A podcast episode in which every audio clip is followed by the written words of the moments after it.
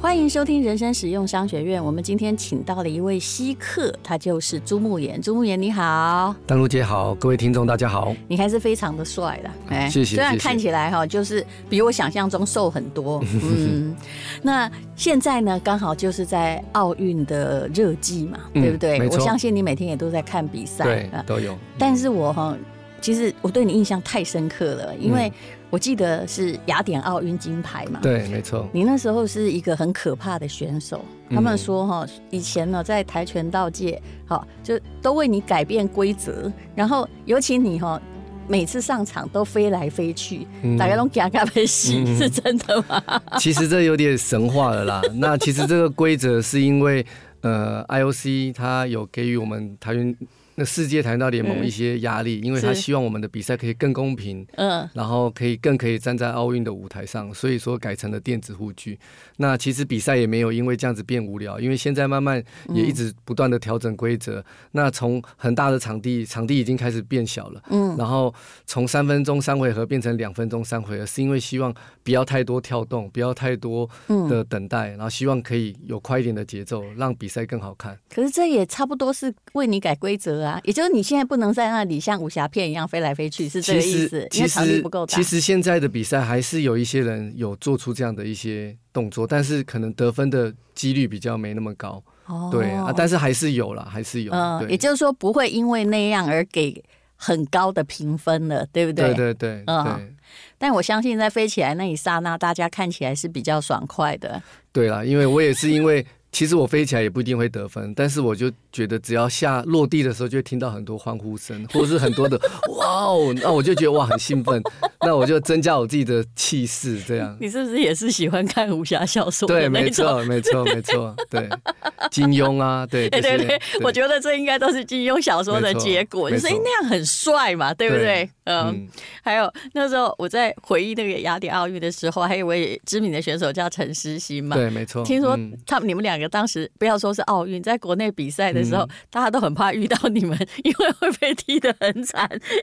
其实，其实那个时候在国内也都很多实力伯仲的选手了，对啊，只是大家可能印象中比较没有那么那么了解，对，其实都还是有。让我们敬佩的选手是。那我们今天邀请到祖母语言呢，我也是第一天看到他，虽然已经久仰很久了，可是那个我听到他的这个朋友哈，就是也来我上我们节目，他跟我说，其实朱沐言都在听人生实用商学院，而且跟他感慨说哈，哎呀，我早一点知道就好。请问什么叫做早一点知道呢？呃，因为其实，在当选手的时候很单纯，就比较不会接触这些。这些相关，例如投资啊，反而会很害怕，因为家里是属于比较传统的，然后很担心我们会会因为投资，所以造成很多负面的效果。那你你家是在做什么？我现在我爸爸是砂石车司机，然后妈妈是家管，就是辛辛苦苦赚钱，然后养小孩的家庭，很怕钱是因为这样丢掉。对，没错，没错，对，所以。所以那那个时候就觉得听了之后就觉得哇，其实有很多是那个时候如果知道的话，那我那个时候就开始做，也也可以累积更多的财富。对，第一件事是什么？嗯，第一件事是最最应该早知道的事，应该就是就是我有这个终身俸的时候，对，对，那我应该怎么样去处理这个钱？你你当时有多少终身俸？因为跟现在不一样，其实？对，现在更高。是啊，对。我那个时候是雅典回来后是七万五一个月，七万五，其实也不少哎、欸。对，因为你是金牌啦。对对对，没错，嗯。那、啊、如果领那个，你不是领过两次吗？啊，第二次是铜牌，啊、那一次我就一次领五百万。嗯，对。哦，如果不是的话是多少？两万五，两个月两万五。你现在有？你后来其实这是一个很简单的数学，嗯，对不对？对。你后来有没有算过？我们用两万五来算。呃，我算七万五，大概十二年就可以领回一千两百万，对不对？对。啊。所以在这边如果有运动员听到，真的要用终身俸，对，不要 gay 熬。因为我那时候领五百万，我也是想说要投资，可是都不懂，所以最后钱也是流失了。对。对。但是我可不可以问你一句话哈？就是说。呃，其实你这个选择跟年龄有关系，嗯，主要为什么要选择领终身，嗯，就是因为，嗯，呃，活越久，对对，因为你们活很久，对，尤其运动员在用保险的精算师算法，嗯、你一定会活很久嘛，除非意外，对不对？对，没错。所以万一哈、就是说你选择终身俸，但是你哎 KO 了，嗯、那请问那个钱会把你补满，还是就这样再见？会补满。嗯，对，然后可是如果你超过了，那当然就再见了，就没了。对，就就是十二年之后就没了。对，所以其实终身俸是对的，嗯，对不对？对。但是钱有它的净现值，也就是说，你二十年前你的五百万是比较大的，嗯，但是说过了十年之后，你五百万的购买力可能就剩下三百五左右了。对，没错。嗯。可是无论如何，因为你命长嘛，对不对？所以那时候，如果你领了终身俸，人生就只有一个原则，叫做。好好活下去，对，健康啦，对，对，没错，这很重要。那，那好，那我们就不要算那个铜牌哦，五百万花掉就是花掉。嗯、等一下我再来问说到底是怎样？另外、嗯，因为人的是历史是一本记账簿，就是你可以知道，哎，其实这笔不该花，但是有没有得到经验嘛？当然，当然。那你那个七万五，其实就会让你说比一般人幸运。你就是好，你这已经是一个中阶。公务员的薪水，对，没错。而且你那时候才二十出头吧？嗯、对，没错，二十二岁。所以你等于有了终身保障，然后这对你的正面跟负面影响是什么？嗯嗯，正面的因正面就是你会觉得很安定嘛，就容易有舒适圈。但是这也是负面啊，因为你少了，嗯、你少了更多的憧憬，因为。我我除了终身俸之外，我也很幸运的，国家重视，嗯、然后学校重视，嗯、把我直接留在学校，大学直接任教。那等于是你的职业也变成了一个终身保障。对对、嗯、对，没错，所以就非常的舒适。可是时间再拉长来看，哎、嗯，你好像很多事情就没有再去尝试，就是一直在这个圈子里面。对，这是我觉得损失的地方了。我们现在要进行的是广告。你吃过阿一鲍鱼吗？我记得很久很久以前还特别到香港去，大概是二十年前吧。台湾人到香港都是为了要吃阿一鲍鱼的。那么当然它还有很多昂贵的食材，不过现在你并不需要到香港，在这里就有了。那这是由东森的执行长王世军所提供的啊。阿一的大厨杨冠一亲自的指导，中央厨房出来的阿一鲍鱼，那到底有什么呢？哦，首先要告诉你价格，九百三十八块就有五大包一大套，真的不是在开玩笑，而且呃比购物台便宜，大概只有王先生能够提供这样的价格，因为他本身就是老板。那么总共只有一百八十八组哦，那里面还有呃鸭血。还有半筋半肉面，还有刚刚出来的乌骨鸡，一整只鸡，然后哦，真的乌骨鸡哦，炖得很厉害，嗯，原价好像是一千多块，它在我们这里啊才卖个五六百块，但是因为只有一百八十八组，还有非常好吃的。干贝啊，对不起，是鲍鱼 加上鸡腿面。如果你不吃牛肉，那你可以选择这个。那我觉得呃非常非常的酷，所以。呃，上次五个小时内全部清空。那如果你有听到的话，就请赶快，请看 Po 文的连接，或者直接 Google 吴淡如粉丝团。那么进行的是二十四小时的特卖，大概几个月才会出现一次的机会哦。我们都是最新鲜的货，刚刚做出来的。那我们卖完才会到购物台去。那谢谢大家。其实我也觉得你讲的真的是肺腑之言，也就是说，如果人只做一件自己专长的工作，嗯，的确那个东西叫做舒适圈。对，那你说你是一个成功的跆拳选手，其实我看过很多成功的选手，而且也读过很多故事，不只是台湾哦。嗯，其实大家低估了运动选手，嗯，他们可以在运动场上哈就。不怕死的打败那么多人，嗯、他一定有别的潜能，而且是在意志力上面。对，但是还是要有一些，嗯、就是对于他喜欢的那个事物要有要有热忱一样，嗯、这热忱很重要。那再来还是要找对方法。对，那你在想说，其实除了一个跆拳道选手之外，嗯，如果你好好发展，嗯，你的其他特长或斜杠特长，甚至另外一个专长，可能是什么？我。真的没有没有没有想到可以做哪些事情，对，因为就是你没有成功过，你不知道。是，嗯、我其实你觉得这句话就是一个真理，就是说你为什么不试试看呢？说不定你还会有另外一个金牌啊，对不对？哦，你对了，就是另一个另一番事业的成就，另外一个金牌。其其实我现在另一件事情投入的就是教学了，嗯、就是希望可以，因为我现在是教大学生，是就可以希望他们可以有有可以可以有一个更更坚强，可以让他们有更好的成绩，可能这就是我另一个目标了。嗯、你现在教的大学生是？不止跆拳道，对不对？呃，都还是以跆拳道为主。是，嗯。可是你有没有发现，人道的大学生能够栽培的 possibility 就比较少了？对，其实如果你去教小学生，搞不好还有一个选手出现。呃、其实我教的不是，我觉得不是只有跆拳道了。其实真的是教很多，就是人生，或者是教很多信念，或者是教他们怎么样面对未来的社会。嗯、对。那你对大学生，你觉得你每次对他们讲他们比较有感的故事是什么？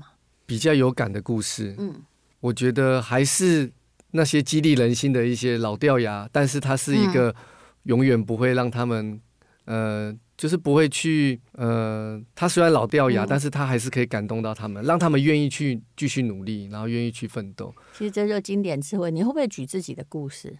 反而不会，不会太多，对，因为总觉得好像老王卖瓜，对，但是偶尔还是会讲。但是我喜，我比较喜欢的是透过别人讲我。我觉得这样会更有说服力，嗯、然后也不需要自己一直行销自己，而是别人去行销。对，这也还是一个就是本质上比较内向的特质啦，对不对？对，因为我就是不喜欢那种你把自己说的很满，结果你失败了，然后你又要面对那个状态。我不如先稳稳做好好做，那我直接冲上去了，嗯、那大家看见了，我觉得那就我就值得了，我也不需要再去展现出自己的自信了。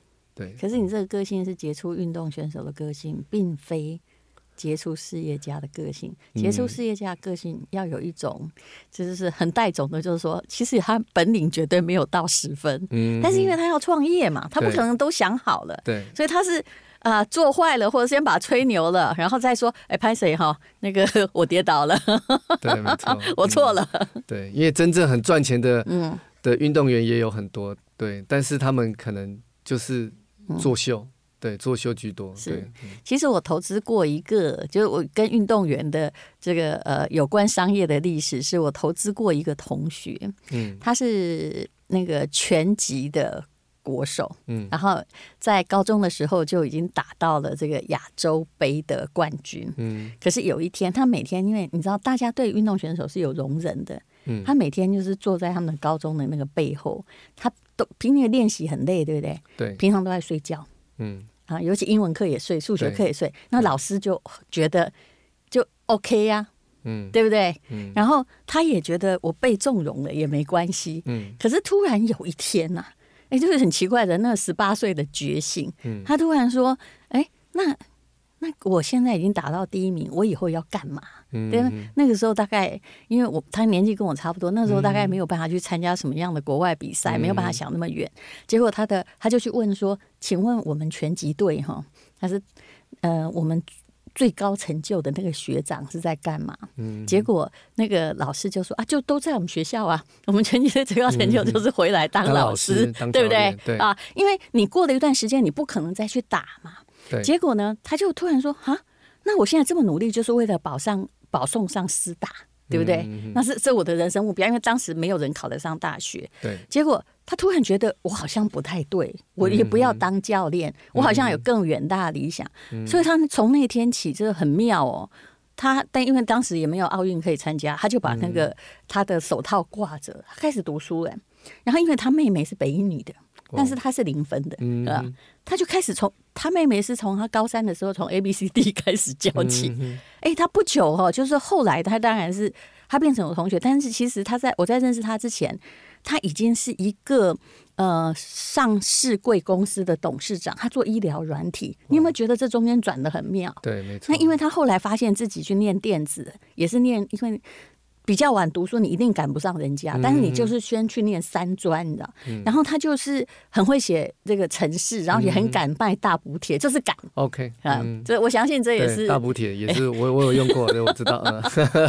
然后后来他就自己想写软体。你说要写医疗软体是多么困难一件事，又没有背景，什么都没有。嗯、但是我觉得就是秉着一种医疗，就是运动选手不怕死，你知道？反正输了就怎样，他就一路栽进这个产业，就变成国产的唯一的，就我们现在去造什么胰脏癌啊，什么那个软体的软件公司，然后来上市。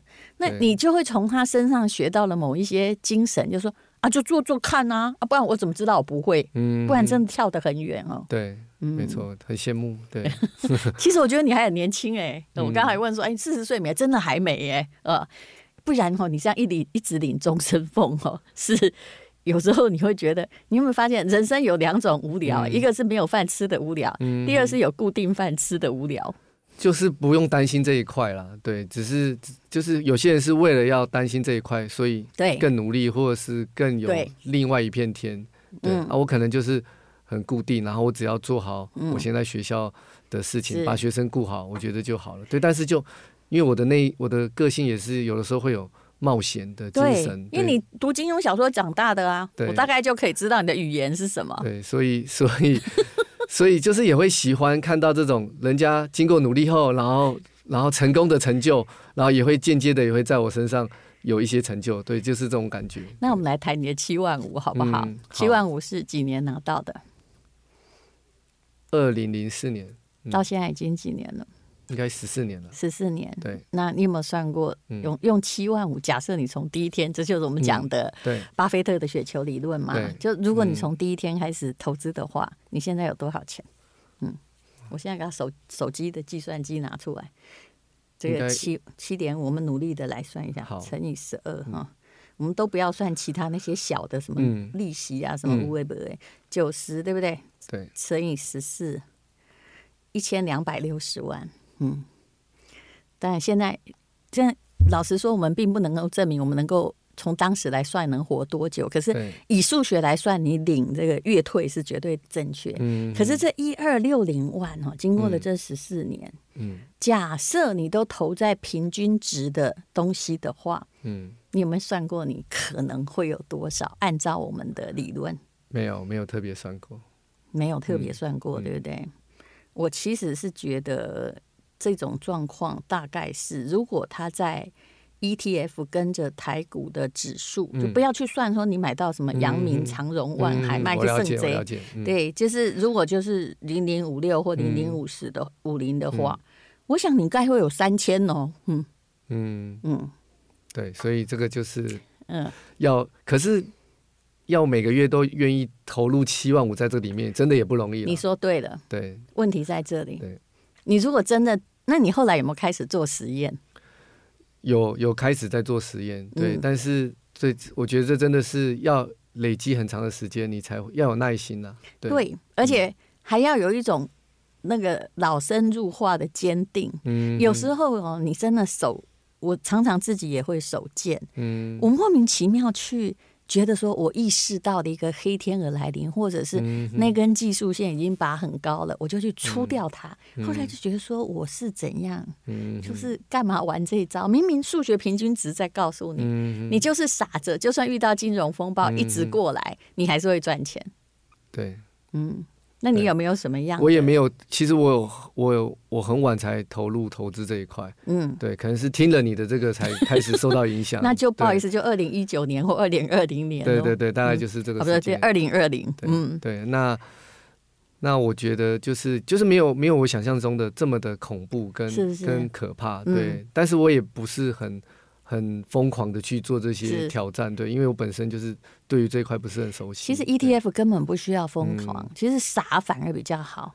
对，嗯、是没错啦。对。结果，那你现在斩获如何？据估计，你投入大概顶多半年。嗯，对。其实差不多，其实没有没有太大的影响。对，现在其实没赚没赔。对。真的吗？对。那你请问你都买些什么 ETF？有有。有没有买个股？也有。对。嗯。所以就会上上下下。哎，你看吧，对，那其实我后来也自己知道说，嗯，我我也会去买个股哦，嗯。但是我把后来把会把它就是比例要分配对对对。对，比如说你有二十趴的个股，嗯那你就跌死也死不了嘛。对，嗯，就你自己也主持组成了一个指数型基金了。嗯。那其他的你就干脆交给那个被动式的别人。对嗯，对，其实就这投起来很可怕、欸。我曾经一个月投一万，就是被遗忘的账户反而会赚钱。嗯然后过了八年，就一看到的时候，本来因为本金应该一百，嗯八年大概就变三百。嗯嗯，嗯，你有小朋友吗？还没，哦，嗯，那你更要开始了。对对，没错，因为真的发现就是。你想要过比较好的生活跟品质，势必就还是要再往这一块继续努力啦。对，嗯。嗯，其实运动员跟影剧圈人员，我看起来，就我们的前辈们，就是比较老一代的，嗯，大概都一样，嗯。就是因为他们很专注于自己的事业，对，然后某种技巧非常的高超，嗯，但是也都觉得自己身体还不错，可是很少为自己的晚年打算过。对，人生无常。嗯，那你有看过什么例子吗？有啊，其实有很多，嗯，其实在我这年纪，我的已经有好几个同学就突然说走就走了。啊，真的吗？，对，嗯可能是心脏的问题，嗯那有可能是其他的意外。嗯对，所以也会觉得就是你也要为自己的健康之外，你也需要为你的意外也要做一些准备。对，嗯就是保险啊，或者是你的身体都要随时的都要去注意。嗯。对，那你听到人生商使用商学院其实一直在告诉你买保险，嗯，因为一套哈就会套好几十年，对，最需要谨对慎。对，就是不用不要买投资型的保险，对，就要就要买那个意外险，对，意外险要买了，然后还有癌症险，对，对，所以如果你是家庭收入的主力的话，嗯，你就是要买那些小投资赚大钱的保险。嗯那因为你是为别人着想，就千万不要自己赚到自己的保险费了。我后来就发现，是这样。没错，那、你不然你四只脚都没有了，现在是你要干嘛？对嗯对，好，所以呃，那你可不可以告诉我，嗯就是听人生使用商学院，你开始做这个资资金的管理之后，嗯你的就心里的感觉是什么？心里的感觉啊，就是还是要还是要在学习啦，然后当然就是自己的心要很，就是你你不要太太冲了，嗯。对，还是要安全稳健，对，还是要这样子，因为你一个贪，你可能就会损失更多，然后你一个对，所以真的，如果你没有做足功课，就不要乱乱出手，你可能就还是就像你们说的 ETF，好好的去去去去走它就可以了。对，然后把时间花在别的专长或者是对，人生因为因为那个那个真的就是你你如果投入越大，其实越会影响你的心情啊。是对对，所以所以你不要花太多心思，反而嗯，还是重要的事情还是在本业上，所以还是要这样做。嗯，我们前几天有那个理财干话王，你听了没有？那两位很可爱。嗯他说他已经破产过三次了，嗯因为就是搞主动型投资，嗯但他现在设计的还是主动型投资。那我就觉得说你们真的挺可爱。那我们要不要每个人来拿五百万出来做公开账户？我们来赌赌看，我就是弄个傻瓜 ETF，、嗯然后你做波段型操作，嗯我看看说我们到底谁过了三年赚的多，你知道吗？随便你哪一个横切面，只要超过三年，结果大家不敢赌。有时候我们会不会觉得说？自己好像觉得我很聪明，我有时候我会这样，嗯结果机关算尽，进进出出，结果发现你是很笨。那我们通常是什么会赚到钱？答案是房子。